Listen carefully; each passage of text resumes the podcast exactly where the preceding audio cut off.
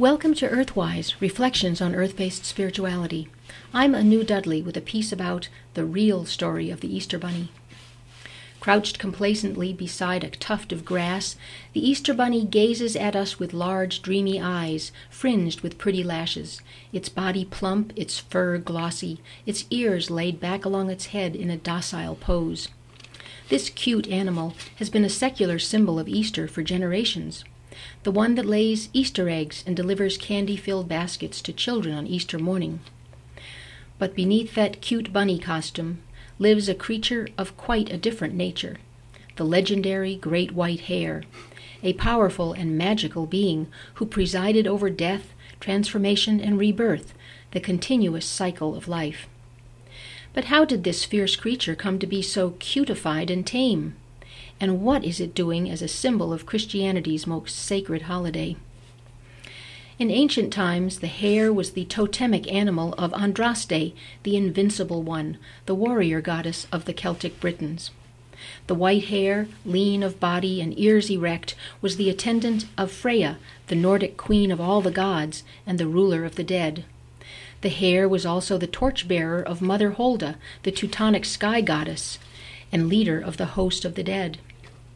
The hare was the companion of such underworld goddesses as Hel, Persephone, and Hecate, who were also moon goddesses, thus linking the underworld, the realm of the dead, to the moon cycles of waning and waxing, of periodic death and resurrection.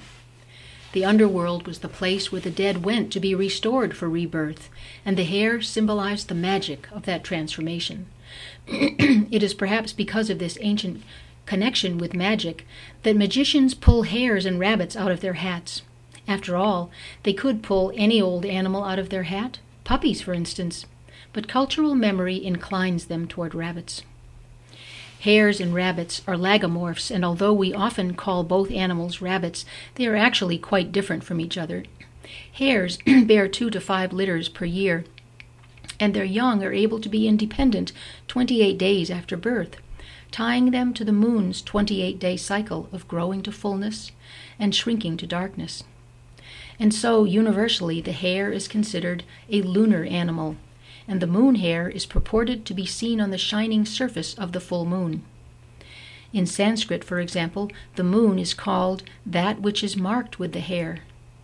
In Mayan culture, Ixchel, the goddess of the moon, magic, and fertility, was often depicted holding a fat white hare. In China, the moon hare had a mortar and pestle with which it mixed the elixir of eternal life.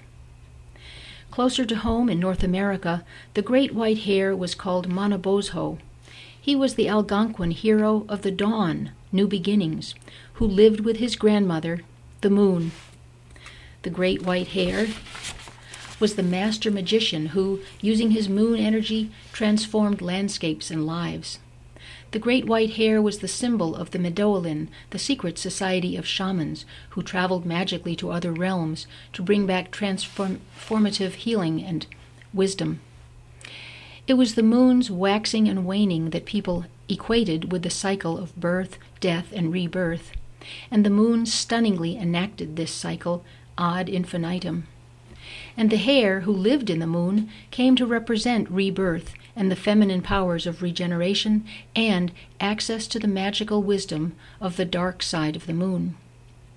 Thus, the hare was the perfect animal to symbolize the advent of spring, not because it had abundant offspring, which made it a metaphor for fertility, but because, as an avatar of the moon, the hare represented the eternal cycles of death and life, and the cyclical return of spring, the resurgence of dawn, new beginnings, resurrection from the dead of winter.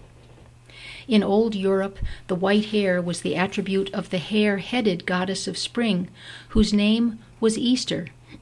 It was the goddess Easter's hare that laid the Easter egg, a moon symbol. The egg represents perpetual life because it contains the potential for new life, which contains within it the next generation of new life, ad infinitum, just like the continuous cycle of the moon. As the moon grows to fullness, bringing light and life, so the moon hare emerges in spring, bringing us magic, transformation, and renewal, and awakening us to the resurgence of light, warmth, bird song, and green leaves. O valiant hare! O fearsome hare! O wise hare of spring! May we be full of the joy, sweetness, and awe of spring. Blessed be. You've been listening to Earthwise Reflections on Earth Based Spirituality. I'm Anu Dudley.